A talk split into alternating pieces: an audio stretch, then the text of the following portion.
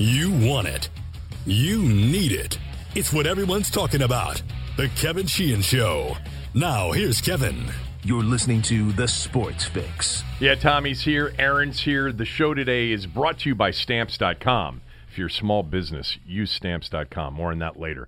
All right, I have something for you to start the show. Okay, you seem all fired up. Well, I, I was thinking about this on the drive over from the radio station this morning, and I didn't touch on it on the radio station. But what if tonight, or, or let me rephrase, what do you think the chances are that tonight is the beginning of a completely new Redskins era under the Dan Snyder ownership? That this pushing to draft Dwayne Haskins turns out to be the one thing, other than hiring Joe Gibbs in two thousand four, that the owner got right. And he turns out to be an elite franchise quarterback, and that's the one position that could overcome all of the surrounding dysfunction. And we're on an eight to ten year beginning of Redskins utopia. Well, first thing, I don't think it could overcome all the dysfunction. Why? It did in Arizona when Kurt Warner showed up. No, no, no, no, no. We're talking about a different kind of dysfunction. We are? Yeah. Really? We're talking about an owner who gets in the way of the success, a team president who gets in the way of success, potentially a parent who gets in the way of success. This is a lot more complicated than how well Dwayne Haskins performs on the field. So if you want to know what I would rate it, there was a movie with James Spader. I think it was back in the eighties. And it was called Less Than Zero. Yeah, I remember that movie. Okay, well, that's what I would rate it, Less Than Zero. No, you're wrong about that. No. Yeah, you, you're, no, you're wrong. I mean, it's like, Here's it's why like, you're wrong. Why? Because if he turns out to be the real deal, if Haskins turns out to be the real deal, maybe they don't contend for Super Bowls, but it ends up being a much better football team year to year moving forward. Kevin. It just does. They're going to get in the way of themselves. They Bill always Bid, Bill do. Bill Bidwill was a terrible owner, but he Tommy. was he was not. The, the Browns were terrible owners. It's not in the Cincinnati. Same. It, it's, and they and they. By the way, Dalton wasn't even that great, but he was good enough. It's not the same kind of of of, of T- formula. You again. Th- this is a guy. This is this is an owner who will literally get in the way. This this is a team president. This is.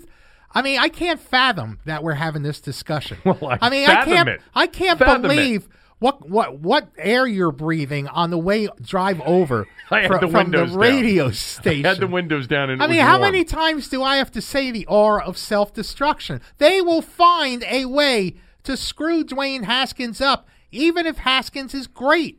They'll find a way. Well, if Haskins is great, um. You're, by the way, you can't say if Haskins is great because based on your sort of condition going into this conversation, he'll never recognize greatness here. He can't. So we'll never know until he leaves here and goes somewhere else and maybe then becomes great. So you won't know that till later. I, I think... Look, I would I would agree with you in a lot of different situations. Certain companies, organizations, certain sports organizations. The N F L is the finest line league. It is the closest league between winning and losing. And yes, bad management gets in the way of winning. And that's been proven out over this Dan is, Snyder's twenty years. That's just bad management. This is poisonous management. Okay, and it's been poisonous at times, and by the way, it's at rock bottom right now. But it's the one sport where if you have the guy at quarterback, if you have a guy that you stumbled onto, and somehow he ends up being a top three to five quarterback talent, franchise talent, then they could have a run of being very competitive, despite Dan and Bruce and anybody else that's poisoning, you know, the, the, the coaches and the players in that locker room. Aaron, please make sure that we, we note this little passage that, that Kevin is, is on. I mean, this is the first preseason game. I can't imagine. Well, I had what, to bring it up now because I, I, I, tonight would be the beginning of I it. I can't imagine what they're gonna what, what we're gonna hear from you if they look any anywhere good. in the preseason football. I'm not going to overreact to preseason football. I wanted to bring it up to you today because today could be the beginning. Tonight might be in other words, the beginning of the, the beginning of the of, Dwayne Haskins era that S- Snyder forced the team into. And as an organization, they stumbled into something. And, oh, by the way, as bad as Dan is, as bad as Bidwill was, Kurt Warner is owners. out there. Oh, he, Tommy, Bidwill was – no was one cheap. thought Bidwill would ever win anything. He was cheap. And he got within a drive But they're of not the same. Are you hearing Be- what I'm saying? He was cheap. He was Snyder's cheap and, not cheap. And he was bad, and that organization stumbled show, and bumbled around for show decades. Me the, show me decades. the equivalence of interference between Bill Bidwill and Dan Snyder. How about Al Davis in his later years? Yeah, Al Davis was a bad owner in uh, his later years. You know what? A they, terrible owner. They had a really good coach and a super hot quarterback back in two thousand two that took them to a Super Bowl. They didn't win it, but they but you had a, a great coach, which, by the way, would be the other thing to stumble onto. I just don't think that Dan will be able to attract a coach. I think Al Davis had a better chance of attracting Jon Gruden than Dan does.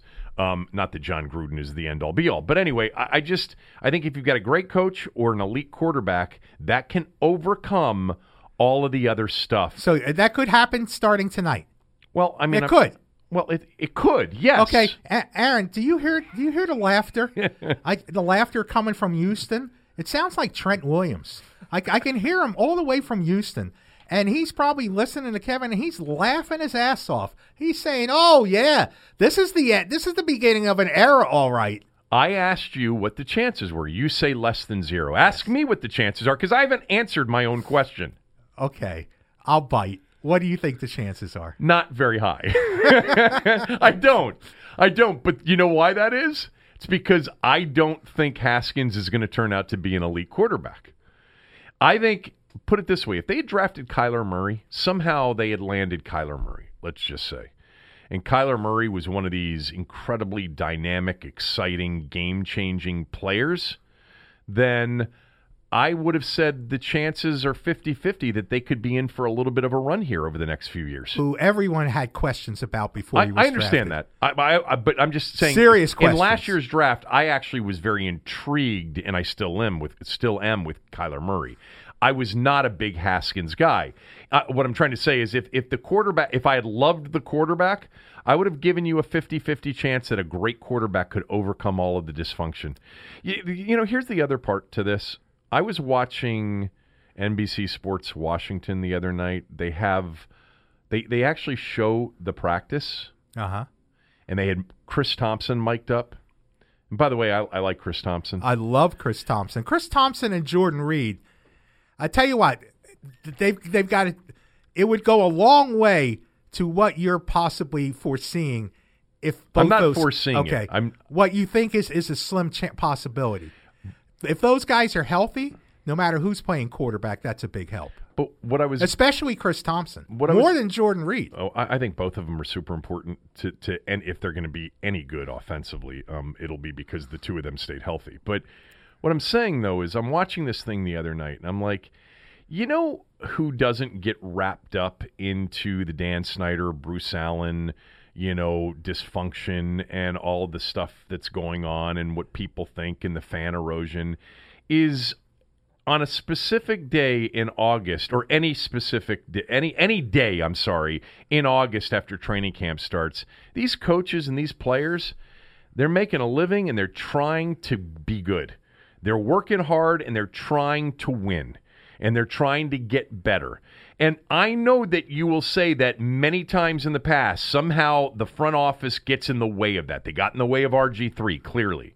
But if you add an elite quarterback that's mature, that pushes the owner to the side and says, I can't, you know, I'm not going to have this relationship with you, or figures out a way to sort of make the owner feel like there's a relationship there, but really is dialed in on listening to his coaches and being a good teammate. I'm just saying that that group that's in the locker room and ends up on the field can overcome the management if the quarterback is elite. And, and I would also throw in if you had a, a really first-rate head coach that, that could really get the most out of what they're putting together. I don't think it's going to happen. I really don't. I just think that the only chance they have, the only light at the end of the tunnel, is an elite quarterback.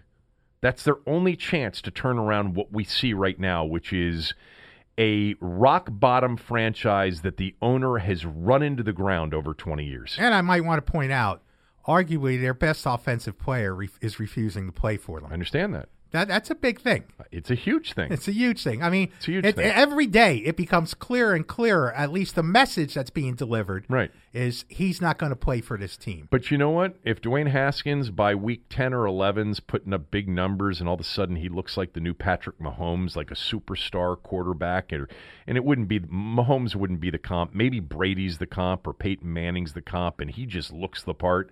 Now all of a sudden next year, yeah, I hate Bruce Allen. I'm not a big fan of Dan Snyder as an owner, but I want to play with that dude. So I'm gonna, I'll, I'll, I'll take the money that that uh, on my final two years and go play for him. I'm just saying, Tommy, the only chance bad franchises have in the N F L is either an unbelievable coach or an elite quarterback. That's the only – there's no way they're going to slow build this with really good drafts and smart acquisitions and great management and great culture. That's not going to happen here. We know that. Even though people are – it's amazing in, in getting back to taking calls how incredibly optimistic people are about the Redskins drafts. Like, yeah, right now they don't look terrible. Right. We can say that. We don't know anything about this draft. This may be the biggest bomb draft of all time if Haskins doesn't turn out to be really good. But the only way franchises like the Redskins, bottom-feeding franchises, their only way out in the N F L is an elite quarterback. Okay, but when or, you or a really good head coach. When you talk about the, the, the thin edge between winning and losing, yes, this this you know are you are you talking about the Bruce Allen uh, propaganda where he says we're this close? No, I'm not talking okay, about that. Okay, because you know they they think they're talking about just making the playoffs. No, I know. Uh, and th- that's not what th- you're talking about. No, no, no. He, he, I, I, you're talking about a double-digit win team. I'm talking about the fine line in an N F L game between winning and losing. The talent, for the most part, is pretty similar compared to other sports. And it comes down to, you know, a lot of things that happen in the game, but a lot of things that sort of set up what happens in a game, like a good culture, like not a lot of dysfunction, like good people, like people who are smart and work hard. And sometimes, you know what, that quarterback was just much better than our quarterback today. I don't think the talent is that is that similar from team oh, to team. It, Kevin. It's closest Kevin. in the N F L than any other sport. Oh, that may it's be. It's designed that way, Tommy. It, it may be. But, Kevin, when you watch playoff football, even to the average viewer, the first thing they look at is, how slow are is my team, the Washington Redskins? You see, you can see it year after year in postseason uh, play. Well, let me just make myself clear on this. I'm not saying that there isn't talent disparity between teams. What I'm saying is the talent disparity in the N F L is the closest of all of the sports. It's designed that way. You you only have certain number of players. You have a, a draft that's based on previous record to give losing teams a chance to get better players. You've got a salary cap. The difference between the best team in the league and the worst team in the league in terms of rosters is much closer in the N F L than it is in Major League Baseball, the N B A, or hockey. That's what I'm saying. And well, I'm, and that I'm may saying be that there is of the number of players involved. I'm just saying that there's a, the, the the line between winning and losing in the N F L is closer in that league than it is anywhere else. But and by the way, things that aren't within your control can determine games and seasons, like injuries, like turnovers, a lot of those things. Um, I don't want to get wrapped up in that. All, my only point is for a bottom-feeding franchise, and the Redskins are that. What is their way out? Their way out is stumbling on to an elite quarterback or somehow attracting an elite head coach, which, by the way, is much harder. The quarterback, because of the draft, the quarterback can't say, I'm not going to play for you. He has to play for him. A head coach, to get a good one, has a choice. So if they stumbled onto the quarterback here in Dwayne Haskins, that would be their way out over the next ten years. I don't think it'll happen. I just think that the if they hadn't drafted a quarterback and they had drafted Um, Darnell Savage Junior from Maryland, who, by the way, was very high on their draft board, and Montez Sweat, and they had drafted Will Grier in the third or fourth round. I w- th- this conversation wouldn't be taking place. I'm just saying that if you, if you, if somebody told you today, eight years from now, the Redskins are going to be on a run of five playoff seasons in eight season in eight years, you would say, well, it's because Haskins turned out to be great. Well, that would mean it would be smart to invest in Haskins and Haskins, I guess, wouldn't it? The company that they've created for the quarterback. If you believe that he's be- going to be the savior. Before he's ever, ever I don't taken believe it. an N F L snap. I don't believe it. I, I, and I, I don't think they would think it would be good business to distance themselves from Dan Snyder if they're starting a Haskins and Haskins enterprise. I would think they would think that Dan Snyder would be an important part of the success of any business of Haskins and Haskins enterprise. So I see a future business partner, not just a quarterback. Okay. Okay. I, I, I guess you're not you're you're not first of all, what were you in your phone there looking for? Were you in there looking for the name Haskins and Haskins? Did you forget that? Yes. That's what I thought you were doing. Yes. You know, you, you, know you were trying to come up with the name of his marketing company, his branding company, and you couldn't remember it was Haskins and Haskins. Yes. I couldn't. I don't. You know I what? can't believe you, you couldn't just deduct why, that that's what it was. This is why I. You see that piece of paper on the floor? Yeah. I, that's why I threw it on the floor, and I didn't throw it in the waste paper basket. Why? Because I know that you're going to have to clean it up. That's why. That's why, because I, I know you, you were going to take a shot at me within the first I, twenty minutes of this show. I knew you were sitting there as I was talking, and you do this a lot. Over the years, Tommy will be, you know, deep into his phone. I mean, I, I, let me try to describe it. Tommy doesn't just look at his phone. He takes his phone and he puts it right into his face. And I guess it's because your vision isn't very good with the with the font size or whatever, but you have your phone right in your face, right up against your eyes, which, by the way, when you're doing a show with somebody can be distracting, but it's not for me because I've gotten used to it over the years. And you were doing that as I was talking, and I'm like, what is he looking for? And then you came back with the whole Haskins and Haskins thing. You couldn't remember Haskins and Haskins. Um. Anyway, I don't... I tell you, we all should remember Haskins and Haskins because that's going to be a hot company. Well, I I wouldn't be buying the stock in Haskins and Haskins. I was just posing the question. You were just... Uh, pontificating on a scenario. I was, uh, no, I, I, let's just say it had been another bad franchise. Who are the worst franchises in the N F L after the Redskins? The Raiders are still not a very good franchise, right? Um, the Jets aren't a very good franchise. The Browns, I guess, have turned it around, but I wouldn't call them a great franchise no. with great ownership. Um, so if, you know, if one of these other bad franchises had gotten, you know, had been down in the dumps for a while and had drafted a quarterback that I completely believed in, I would say they got a shot now to overcome all of the dysfunction. And that's all I'm saying about the Redskins is if this guy is right and he's the real deal, I don't personally think he will be. That's my guess. But if he were to turn out to be top five elite, the next Phillip Rivers, the next Tom Brady, the next Peyton Manning, he would elevate this franchise. Is there anything that could happen tonight that would change your opinion one no, way or the other? No, okay. Nothing. Okay, good. Yeah. No, no, no. I mean, okay. You know my feeling about preseason. Yeah.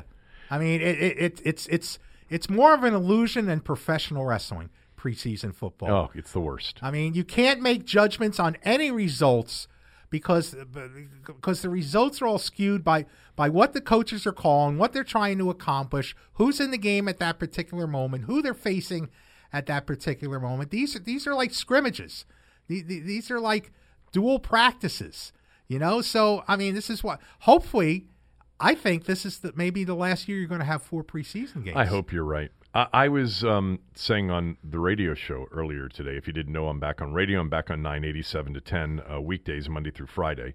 Um, I I think it's the most dreadful product in professional sports, the N F L preseason. It is. Um, it's impossible to watch. I don't enjoy watching it. Last year, you know, when I wasn't working in radio and the podcast had not launched yet, I don't think I watched more than a quarter or maybe a half of the Redskins preseason games.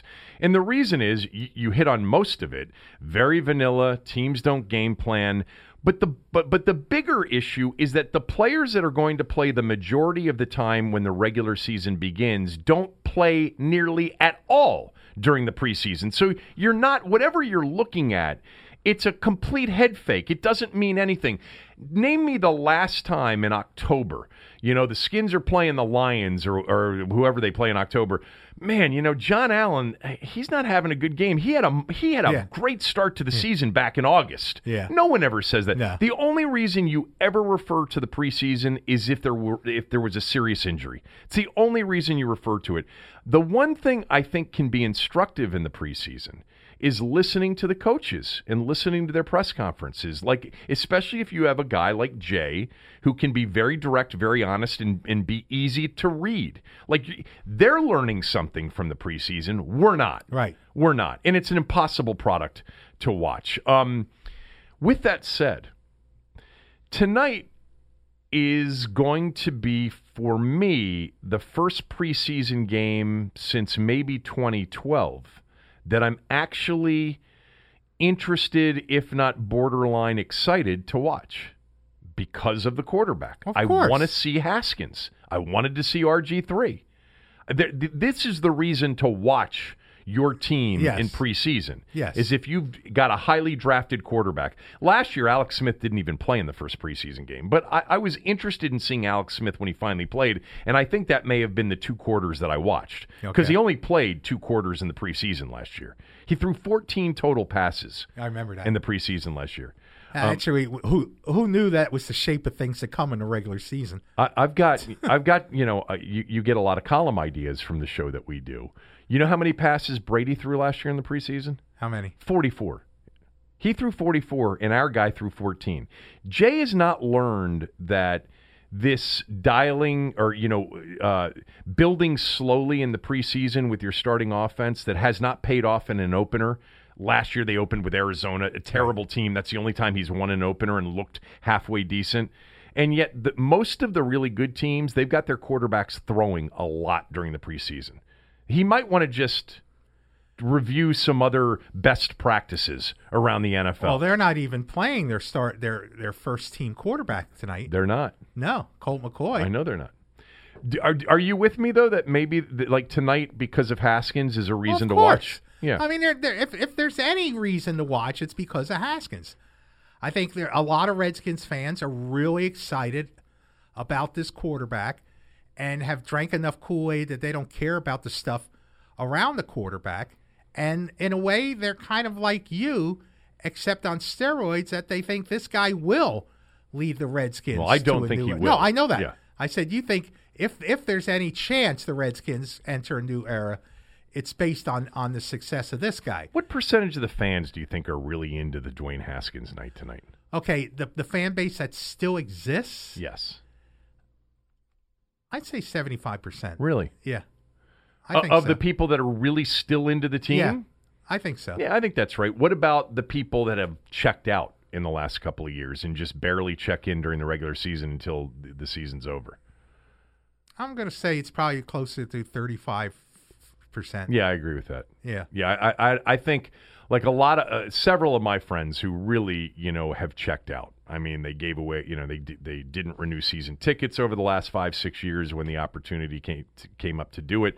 You know, for the first time, you know, in their lives, they don't watch as much anymore. They're part of that fan base that has really gone away, and I don't think the drafting of Dwayne Haskins has most of them back. I think that when the regular season starts and when he starts a game, they will tune in to pay attention to see what he has, but they're far from, you know, a, a buy-in at this point. The irony is, and this shows you how, how how bizarre the Redskins quarterback situation is, the quarterback of the three who would drive the fans away the most if he were to open the season is Colt McCoy. Yeah, no doubt. You know? No I doubt. I mean, that would turn the fan base off the most. Whatever's left of it. Yes. Um, I uh, I agree with that, but I also now believe um, I, I had Cooley on the podcast yesterday, and I had forgotten that he told me when the Keenum trade was made, whenever that was, January or February, He said that day on the podcast, he goes, you know, Colt McCoy is going to be the number one quarterback entering camp. And I'm like, well, they just traded for Keenum, and they may trade for Rosen or draft somebody. He goes, listen to me. Colt McCoy is going to be the number one quarterback in camp, and he will probably start the season in twenty nineteen. There's nobody else that's going to make Jay as comfortable in that window of O T As, minicamp, training camp, like Colt has. In fact, he said, you know, there's reports that, that Colt's, you know, being held out for precautionary reasons. Cooley yeah. essentially said he's being held out because Jay doesn't need to see him. He needs to see Keenum and Haskins.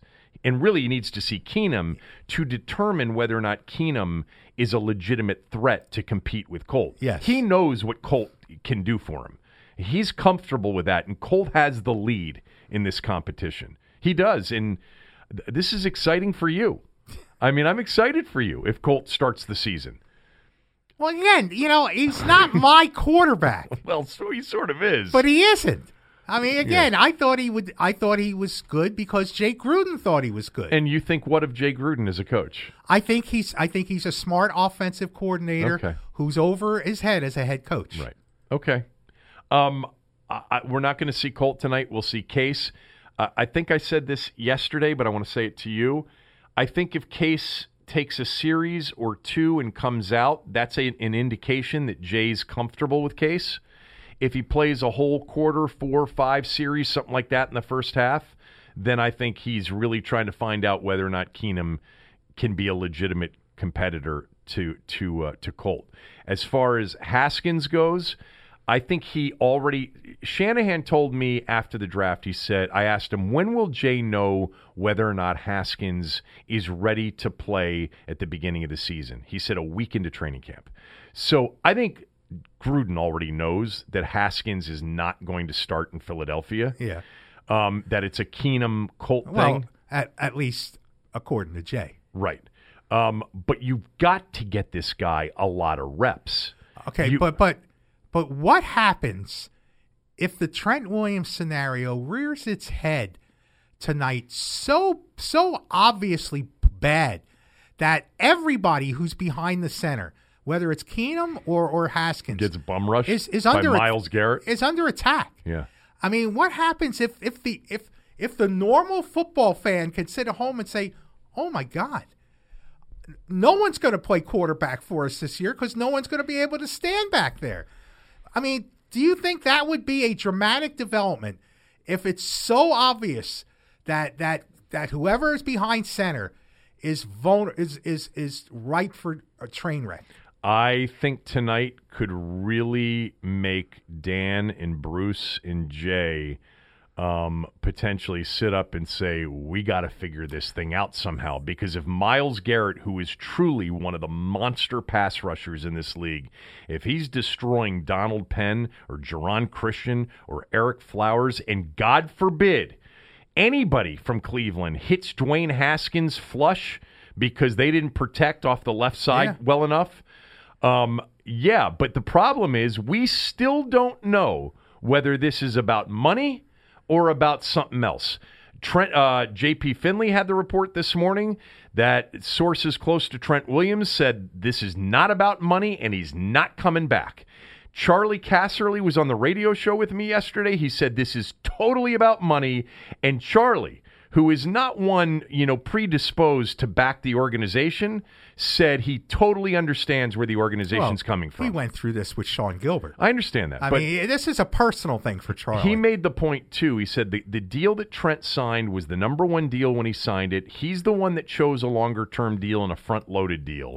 And he knew that these final two years would would be years in which he wouldn't be the highest-paid tackle anymore in terms in terms of average uh, annual salary. Go back and read some of the quotes from the Sean Gilbert coverage. Tell me. Tra- I, I, mean, I, well, I, I mean, I don't re- remember. I don't remember them off the top of my head. Well, Sean but, Gilbert said God was going to tell him what to do, right? Yeah, yeah. And base, but Charlie dug in his heels. Yeah, you know, and he sat out the whole year. So uh, I, I think that, you know, Charlie may be right. I'm just saying that he has he has some personal history with a player holding out for, for you know, like for the season. Uh, now, it could go the other way. What happens if if whoever plays quarterback tonight is comfortable back there. Yeah. I mean, could that would that be any kind of sign saying, oh, well, you know, maybe we could get by? I don't know. I think the problem with these preseason games is nothing gets schemed up more for a regular season game against the defensive opponent than pass pro. You know, that's scheme related. You're right. Now, you could certainly see a situation where Myles Garrett, who is a just a physical top force, five, you know, potential pass rusher in this league, blows by Donald Penn or John Christian, and they don't have a chance. And you're like, oh Jesus, yeah, it could go I mean, beyond. No, no scheme. scheme's going to help them. No, it could just just be a power rush. You know, there's always you know his side, their side, and the truth uh, after. All of these weeks of hearing all these different reports, which all of them conflict with each other, I just think that Trent doesn't want to play here anymore. I, I definitely believe that he is among a lot of players and agents in this league. They do not trust Bruce Allen. And he doesn't want to spend the last few years, call it three, four, five years of his career, continuing to play for a franchise that doesn't have a chance to contend. I think he wants a bigger deal, one more big deal, and I, I just think he wants out and wants to be traded to a place where he can get another deal and play for somebody that has a chance. Well, if if he wants out, the way to do it is to declare that you don't trust the organization because it, because of their medical staff. I mean, I don't see how you come back from that. I know. You've said this before. I, yeah. I mean, I think the problem is is that a lot of other people out there dispute that and say that that's th- this may be a one-off aberration. Again, the training staff won you know the what? award for the best training I staff get that. in the N F L last I don't, year. I don't think people in the locker room do. Remember Moses, Mo, Morgan Moses' reaction uh, you're right. when he heard about what Trent Williams said. He said, it's about time somebody spoke up. I don't think that's the thought in the in the locker room. I, you know what? Maybe this will end up being much bigger than we think, and Trent's just the first player of four or five that say, I want out because of the medical group. But I don't know. Um, the Trent Williams thing, I've come to the conclusion I did before all of this. I just want them to start taking offers and wait for the best one. And they may have to wait that out. They may have to wait a, a month. They may have to wait in, until the regular season, like into the regular season. But somebody's going to get desperate and say, Trent Williams is the answer to this injury we just had, and he makes us better.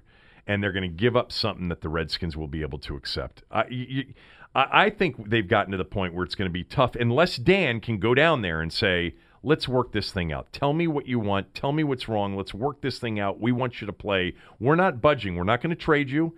Uh, we're going to wait for you to come in. And if you don't come in, we're not going to pay you. But let's work this thing out. You've been good to us, and we've been good to you.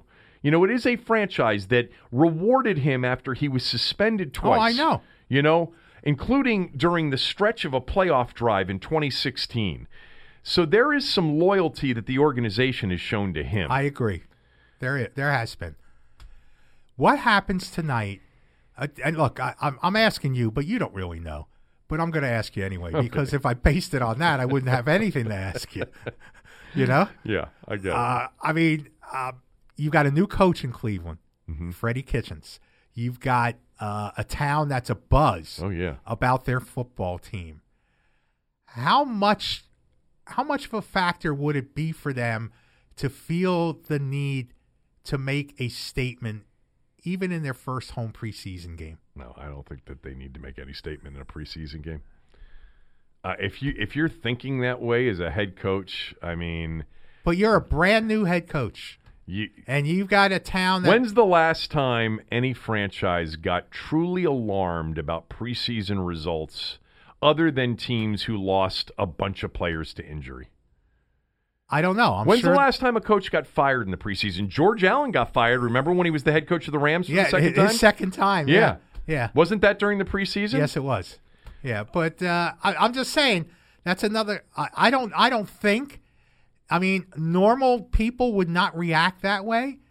But, you know, I mean, you, you've got a brand-new coach in a city that is, is hyped up about their football team. And I think at least maybe for a quarter – they're going to want to see a show. Well, I mean, when Joe came back in two thousand four, I remember this town was as excited as it had been in a long time for the football team. And his first preseason game was in the Hall of Fame game in Canton against Denver. Wasn't that the Colt Brennan game? No. Uh, it w- no. The Colt Brennan okay. game was against the Colts. Okay. In no, in that, the Hall of Fame game. Though. It wasn't in the Hall of Fame game. game. Yes, right. it was. I'm getting confused. That was under Zorn. That actually. was under Zorn. Yeah. Um. Yeah, it was under Zorn. I think it was under Zorn. Yeah. But um, in the very first quarter, they lost. Uh, John Jansen, remember? One of their key players oh, yeah. was hurt and out for the year on like the first series.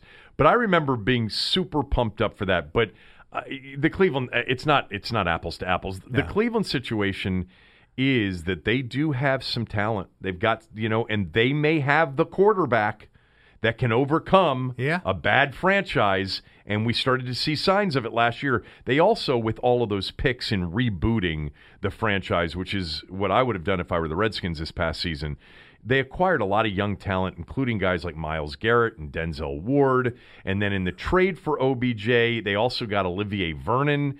Their, their two pass rushers, Garrett and Vernon, are scary as a tandem. But I, I, the, I, I, the question mark is the coach. Yeah, Kitchens. The question, but again, what they have is a general manager, and the Redskins don't. John Dorsey. Yeah, yeah. The Redskins don't have one. The Browns have a layer. You got a terrible between, owner in Haslam, they, but they have now an, an, a a pretty strong layer between the owner and the team mm-hmm. in, in John Dorsey. Something that the Redskins have never had. They everyone everyone thought, myself included, that Bruce Allen would be that layer, mm-hmm. and he just turned out to be a toll booth. Yeah, it's true. um, did you see what Freddie Kitchens said this week about leaks in the building? Yeah, that, that, that's that's not going to work. You can't do – in other words, any time an anonymous quote hits the paper, what are they going to do, an investigation? Yeah, I mean, how are they going to find out? But yeah. if they do find out that a leak came from the building, he said um, they're fired. Immediately. That's the way we're running this organization. John Dorsey can take it. I can take it. We won't crack, I promise you. Cleveland's going to be an interesting team. You know, they're the co-favorite to win the A F C North with the uh, Steelers. Co-favorite to win the division. I know. They I just think made that... a nice move, too. They uh, tri- got a presumably a third-round pick for Duke Johnson, who's going to the Texans. Say again? The Browns traded Duke Johnson to the Texans for a fourth round, and if he plays ten games, it's a third-round pick. Okay. So this is really interesting. First of all, you know, they have Nick Chubb and they have Kareem Hunt. So that makes Duke Johnson expendable for the Browns, right? Do they have somebody else in there too? They, they have a couple other guys, but those are the two main yeah, guys. Yeah, so so you've got Duke Johnson, who, by the way, I've liked as a running back in yes. the N F L. I think he's pretty good. But the fact that Cleveland got a potential third-rounder for Duke Johnson, I'm telling you right now that Trent Williams would bring back a first.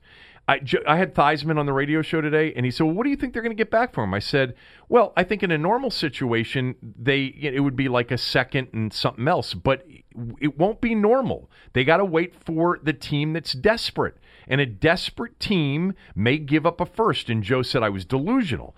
Well, Duke Johnson getting a third-round pick, a running back, you're going to tell me a left tackle, one of the most important positions in the N F L. If a team that thinks they can contend this year, Bakhtiari, the left tackle in Green Bay, and the he, he goes down tonight. Do the Packers play tonight? Whatever, this weekend.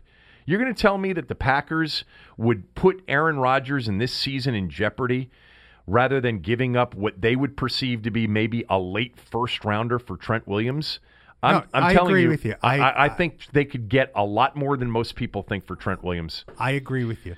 Let me let, you know. Let's stick to Trent Williams one more thing, because another layer just popped in my head. You've read? Have you read the stories about how financially hurting Adrian Peterson is? I have. Okay, he's in trouble. You know what? Can I just? I, I just want to say something. I had Clinton on the show today, and I had written down to ask him about Adrian Peterson's situation, because Clinton went through a lot of yes, this. Yes, he did. But we just sort of ran out of time. I, I really wanted to know if he's talked to Adrian Peterson about this, because I think they know each other pretty well. But go ahead. Okay, so you have Adrian Peterson, who needs to play and probably has a contract that has some incentives based on, on, on how, how he performs during the season in terms of... He does. Okay. So his good buddy, his close pal, is sitting back in Houston. The the, the basically the, the basically the plow that's going to pave the way right. for Adrian Peterson to get paid is sitting at home in Houston, Trent Williams. And if he is not going to play... What will and, and and we just talked about protecting the quarterback so far at this point. What about the running game? What about the running game without Trent Williams? What about Adrian Peterson? Uh, everything suffers without Trent Williams. But remember, you know, everything's going to suffer without Trent Williams for twelve to thirteen games a year, because he's going to miss a couple of games, and there are going to be a few more that he's going to play that he shouldn't have played. No, you're and I right. give him credit for that. But he's not been the most reliable guy. And also, I, I, I don't think th- – this is something we've talked about before. I think you and I have talked about it. This fan base tends to get completely, you know, out of control when talking about various, you know, position groups on this team. And they've had this delusional thought that the Redskins have had this elite offensive line over the years. You know, if healthy, Trent Williams, Brandon Sheriff, Morgan Moses. The Redskins' offensive line has barely been a top ten offensive line fully healthy. And one of the reasons is Trent Williams is not the best left tackle in the game. You could argue he's the top three, top five worst. Uh, worst case scenario, but it's not a great offensive line. It's a, it's a decent offensive line if it's healthy. And uh, I, I was looking for, and I just found it. E S P N dot com did this thing recently where they ranked all of the position groups one through thirty-two, and the Redskins had, you know, assuming full health, the fifteenth best offensive line in the league. So without Trent Williams on that offensive line, Tommy, it becomes like the twenty-fifth best offensive line in the league. So, yeah, they'll have problems but, without him. But, again, I'm always... because it's not that great. It, it's barely good right. with, with him, and it won't be very good without him. My issue is always with this team, more what happens off the field than on the field. And with Adrian Peterson, you can't, you can't separate the two, because what happens on the field is going to affect Adrian Peterson off the field, obviously, right. if he's dealing with a financial crisis in his life, which could cause a lot of dissension in that locker room if you have an – because we've seen Adrian Peterson in places where he hasn't been happy, and he makes his feelings known. And if he's going into the regular season with the offensive line without Trent Williams looking at his pocketbook and, and looking at watching moths fly out of it, He, he's he's going to speak up. This is just another level, another layer of God, dissension. Can you, can you imagine if it starts off really poorly and they can't run the ball and A P's watching all that incentive stuff to help him get out of debt, you know, basically, you know, flitter away, and he's unhappy with the organization because they didn't get tr- handle Trent right, and now you got Adrian Peterson, who was... for my money, the best player oh, on the team last year. The M V P. Year. You know, so uh, now all of a sudden your two best players from a year ago can't stand you. What does that say for you? I, it's a possibility, I feel I'm sorry. Just I, I mean, I don't know if I should feel sorry for Adrian Peterson because I don't know the details, but more times than not, would you agree with me that these athletes get taken advantage of? Yes, they do. Yes, they do. But I don't know how many times, how many generations have to go through this before they learn their look. I can't speak to it because I've never been twenty-two years old and handed a million dollars. Yeah, I would have. I wouldn't have lived to be twenty-three if if if I if I handed twenty-two a million dollars at twenty-two. But I, I mean, specifically Adrian Peterson. You read about the birthday party he threw for himself once. I mean, it, it was it was the the Post, the Washington Post wrote a big story about it. It was it was so it was it was beyond the president's self-indulgence. How's that? It would have embarrassed Donald Trump. That's how self-indulgent it was. It really was. I, it I, was. Oh, you Google I, it. I vaguely remember the I mean, story. Do you remember it, Aaron, at all? The, the the Adrian Peterson birthday party? I don't think I read that story. Well, go ahead and Google it. I will. But I mean, do you, do you it think he comes so, off as self-absorbed publicly? No. I don't no, either. I think he comes across as a decent guy publicly yeah. who just happens to beat beat his kid. That's all. Well, he did, yeah. So. Yeah, he yeah. did. Yeah. And, you know, there are certain things about that culture in where he grew up that it wasn't necessarily unusual. I, I know that. Think. But if we're going to go down the culture road, there's some cultures in the world where it's okay to cut off somebody's hands for shoplifting. That. I understand that. That's just their culture. Yeah, Singapore. Yeah. Um, I don't get caught shoplifting in Singapore. No. Uh, all right. Um, you ever been to Singapore? I haven't. Neither have I. I haven't. Um, you have any desire to go to the Far East at all? I do. Do you really? Yeah, and I haven't been. It's the it's really the one area of the world that I haven't. I've not been to Asia. I have a lot of desire. I would love to go to Japan. I'd like to go to China. You haven't been over I've there. I've been to Japan. You have? I was to Japan for the ninety-eight Olympics. Not a fan. No? No. Really? Yeah, not a fan of the culture. Uh, I've got a friend that is there a lot um, on business, and he loves it. Loves it. But whatever. Um, I, I mean, you don't. It's rare when you like any place other than, you know, around here. Or I like the Poconos. Or the Poconos. By the way, the Jersey Shore. By the way, I just went to oh, Bumpstock. Well, you do like you do like Italy. I just you went love to, Italy. I just went to Bumpstock you this did? past weekend. Yeah, you didn't tell me you were going to Bumpstock. Well, I, I didn't talk about it because it's not really worth talking about anymore. Can, can you? Can, is it a good group still? Oh, do you it's have still a lot a great, of fun. It's still a great group. What and, time do you go to bed? Well, here's here's the thing. We're sitting around one time, like the uh, Saturday night at nine o'clock, and we're telling now we're telling past Bumpstock stories. We've gotten past the high school stories.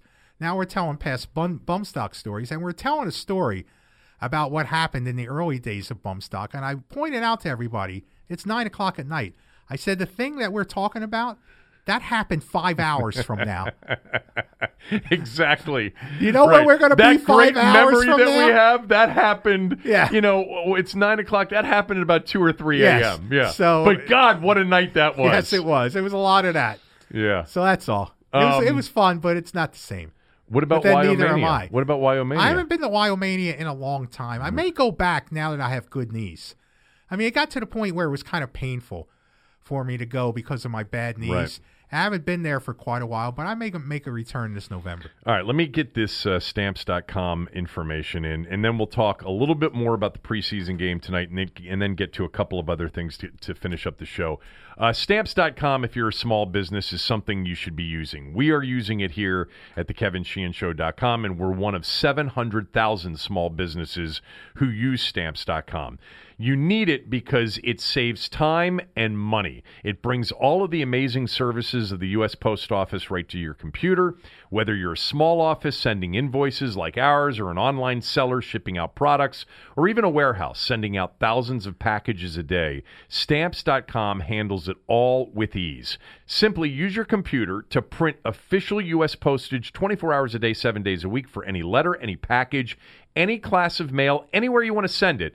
And once your mail is ready, just hand it to your mail carrier or drop it in a mailbox. It's that simple. With Stamps dot com, here's the savings opportunity. You get five cents off every first-class stamp and up to forty percent off priority mail. It's a no-brainer, saves you time and money. My listeners right now get a special offer that includes a four-week trial plus free postage, and a digital scale without any long-term commitment. Just go to Stamps dot com, click on the microphone at the top of the homepage, and type in Kevin D C. That's K E V I N D C. That's Stamps dot com. Enter Kevin D C.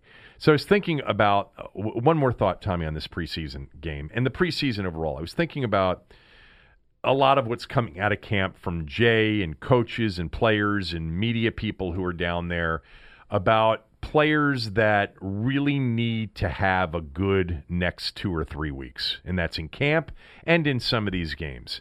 And the number one guy by far is Josh Doxson, because if you believe everybody that this Terry McLaurin, and who knows, we've had the, you know, the preseason, how many times have we said, oh my God, remember, that guy. Was it Marco Mitchell? Marco Mitchell, Marcus Mason, yes. Colt Brennan. Yes. You know, going. The preseason y- heroes. Right. The preseason heroes.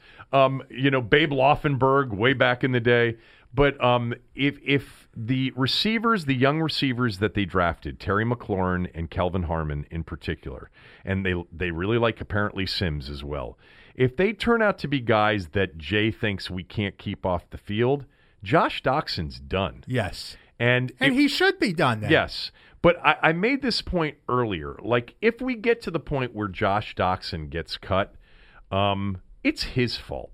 You know, he has so much talent. You I know liked I, you liked him coming out of college. I, I, I, when they were on the clock, remember, were we doing the show or was it Doc and I? No, we were doing the show. And I said that uh, that particular night, th- that draft night, I'm like, you know what, Josh Doxson th- is there. I'd pick him because yeah. I loved him. I mean, I was, you know, my son was at T C U, right? And I thought he had tremendous talent, which I still think he has tremendous talent. But God, I don't know that in recent memory, as far as this team goes, there's ever been a guy that has immense talent that seems to want it so little.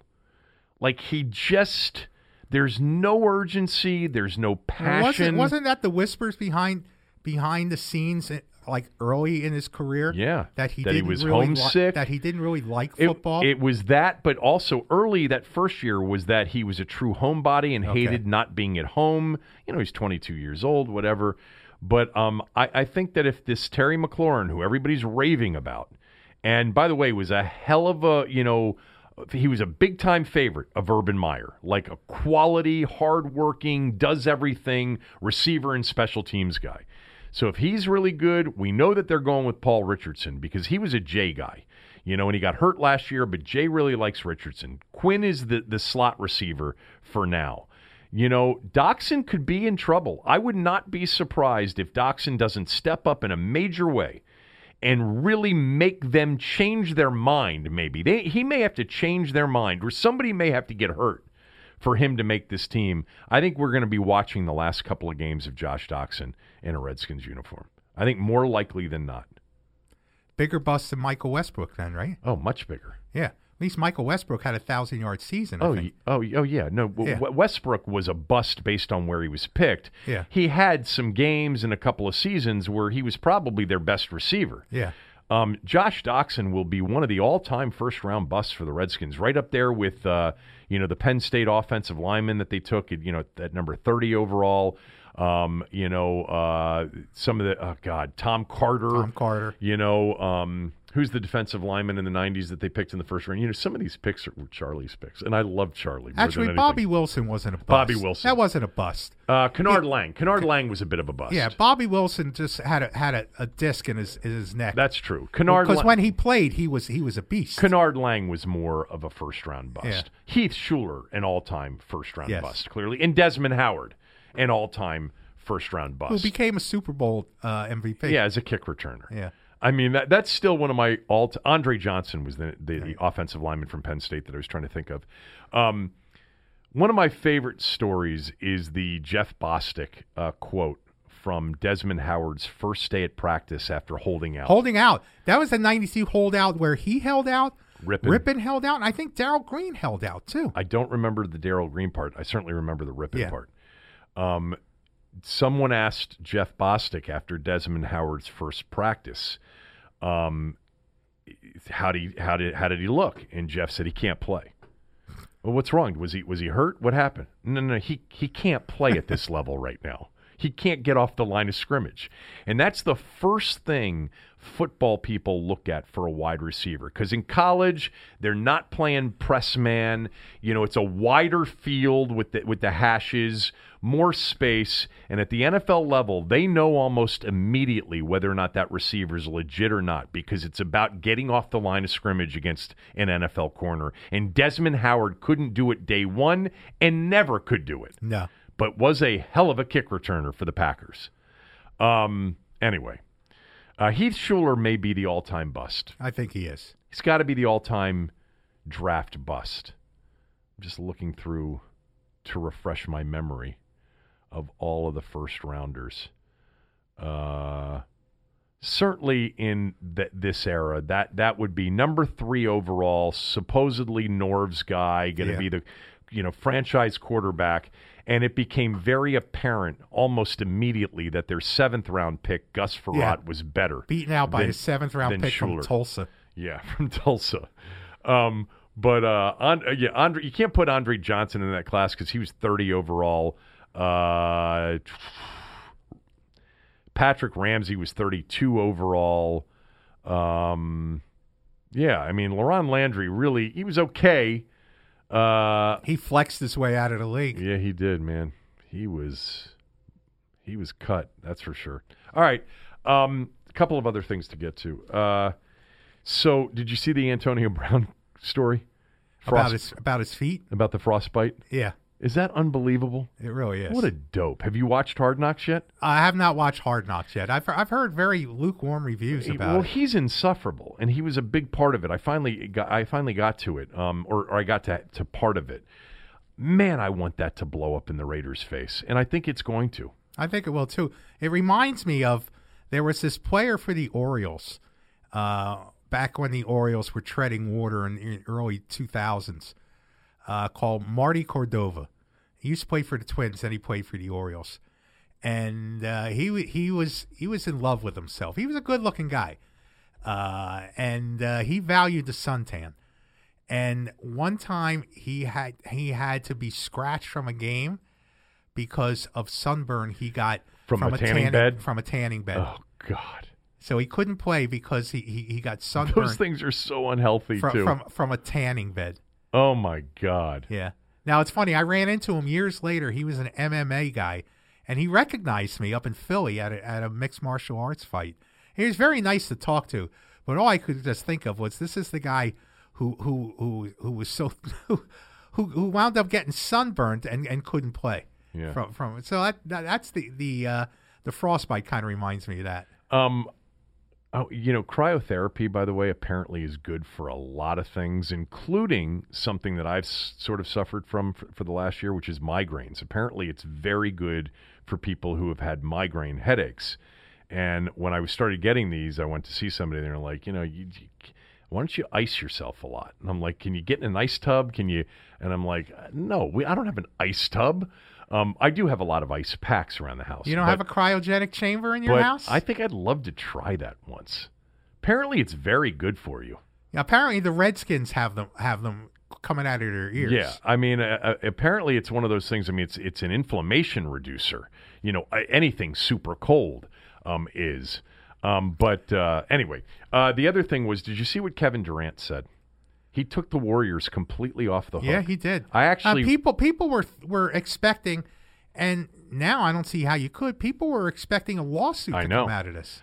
You know, for as much as we've knocked Durant's sensitivity and social media, you know, uh, uh, hypersensitivity.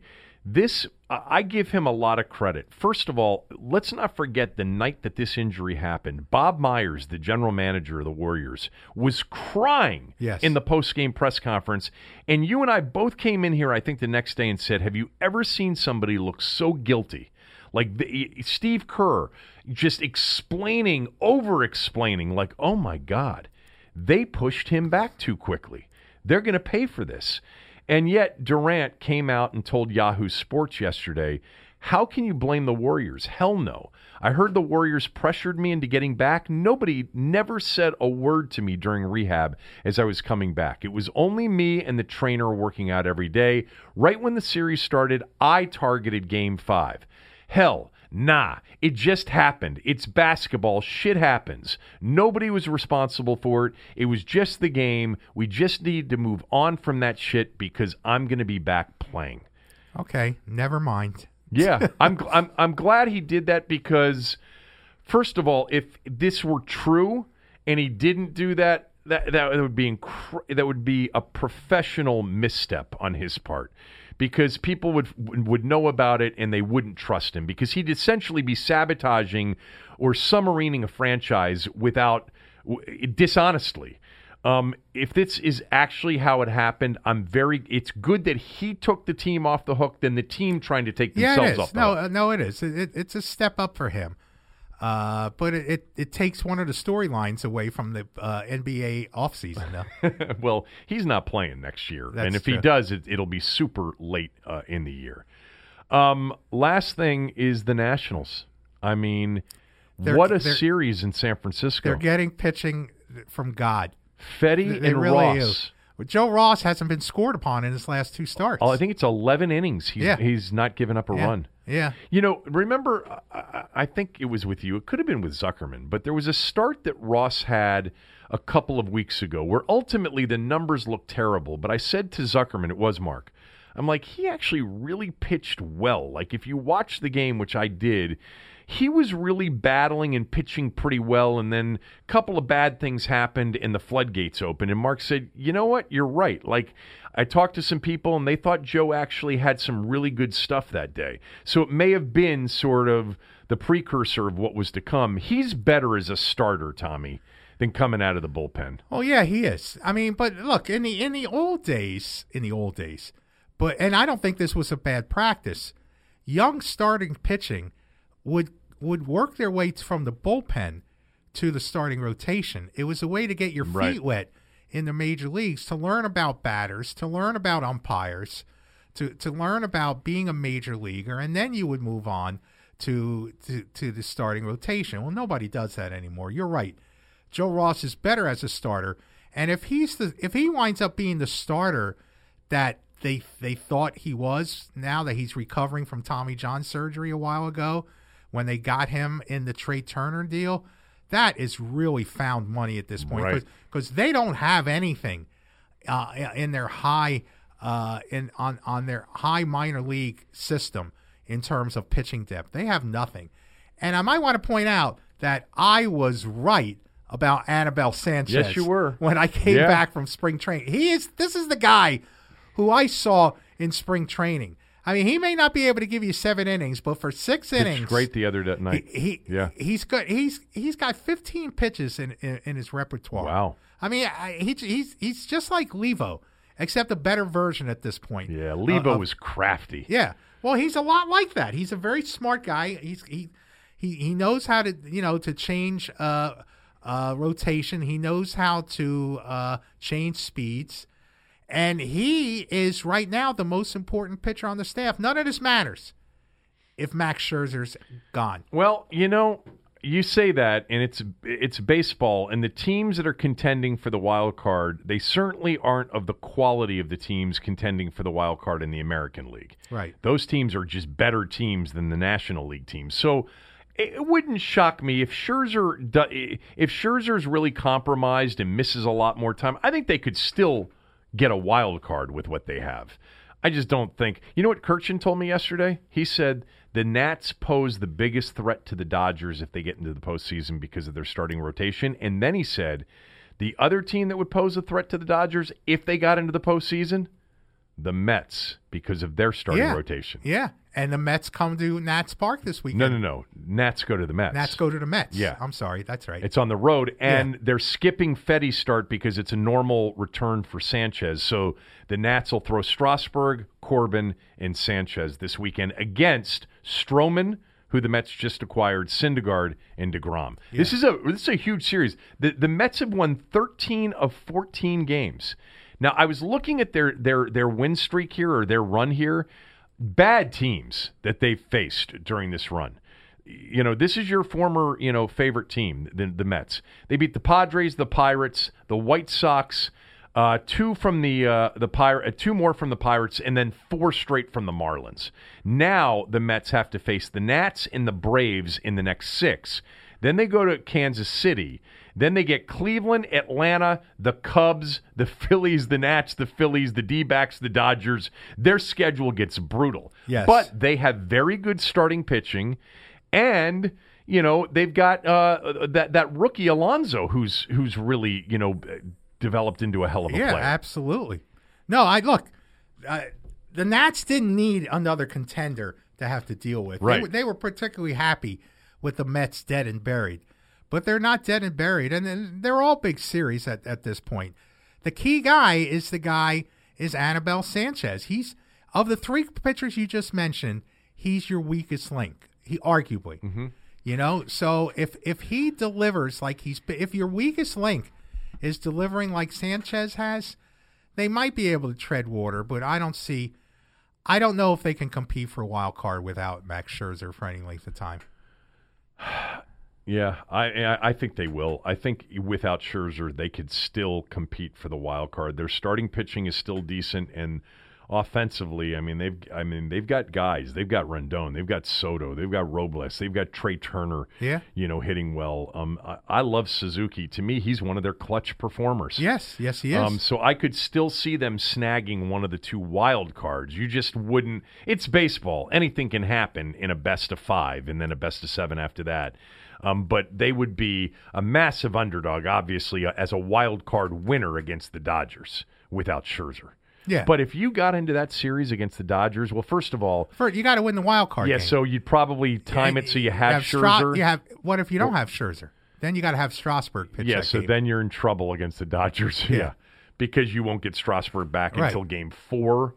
You know, maybe game three at the earliest, depending on the schedule. Yeah. Um, then you're talking about Austin Voth.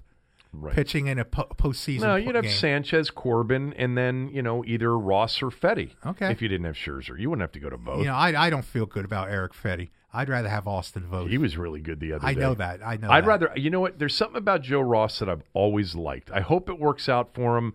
I think sometimes, I think he, I think he's got a lot of stuff. I think he's very confident. I, I, I would not feel terrible about him having to, to, to take three, four, five starts down, down the stretch here. I don't think I would feel that badly about it. I'm, I, I don't know what it is about him. I like him. I'm rooting for him. And he pitched great yesterday, and he pitched phenomenally well in his last start, too, against uh, it was Arizona, right? Yeah. Was that last start. And the bullpen, the bullpen addition so far, it, it, and one guy's on the injured list, but it's helped. It, it, the bullpen is deeper, and it's helped them.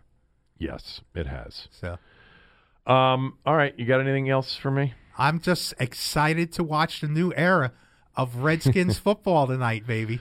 Um, I was excited to watch some golf this weekend because I was hoping Tiger Woods be, would be in contention, but you know, you three need to give that over up. par and Kevin. second to last right now in the first Kevin. round. What? Again, like I've told you before, and I told Scott, I mean, you had your moment.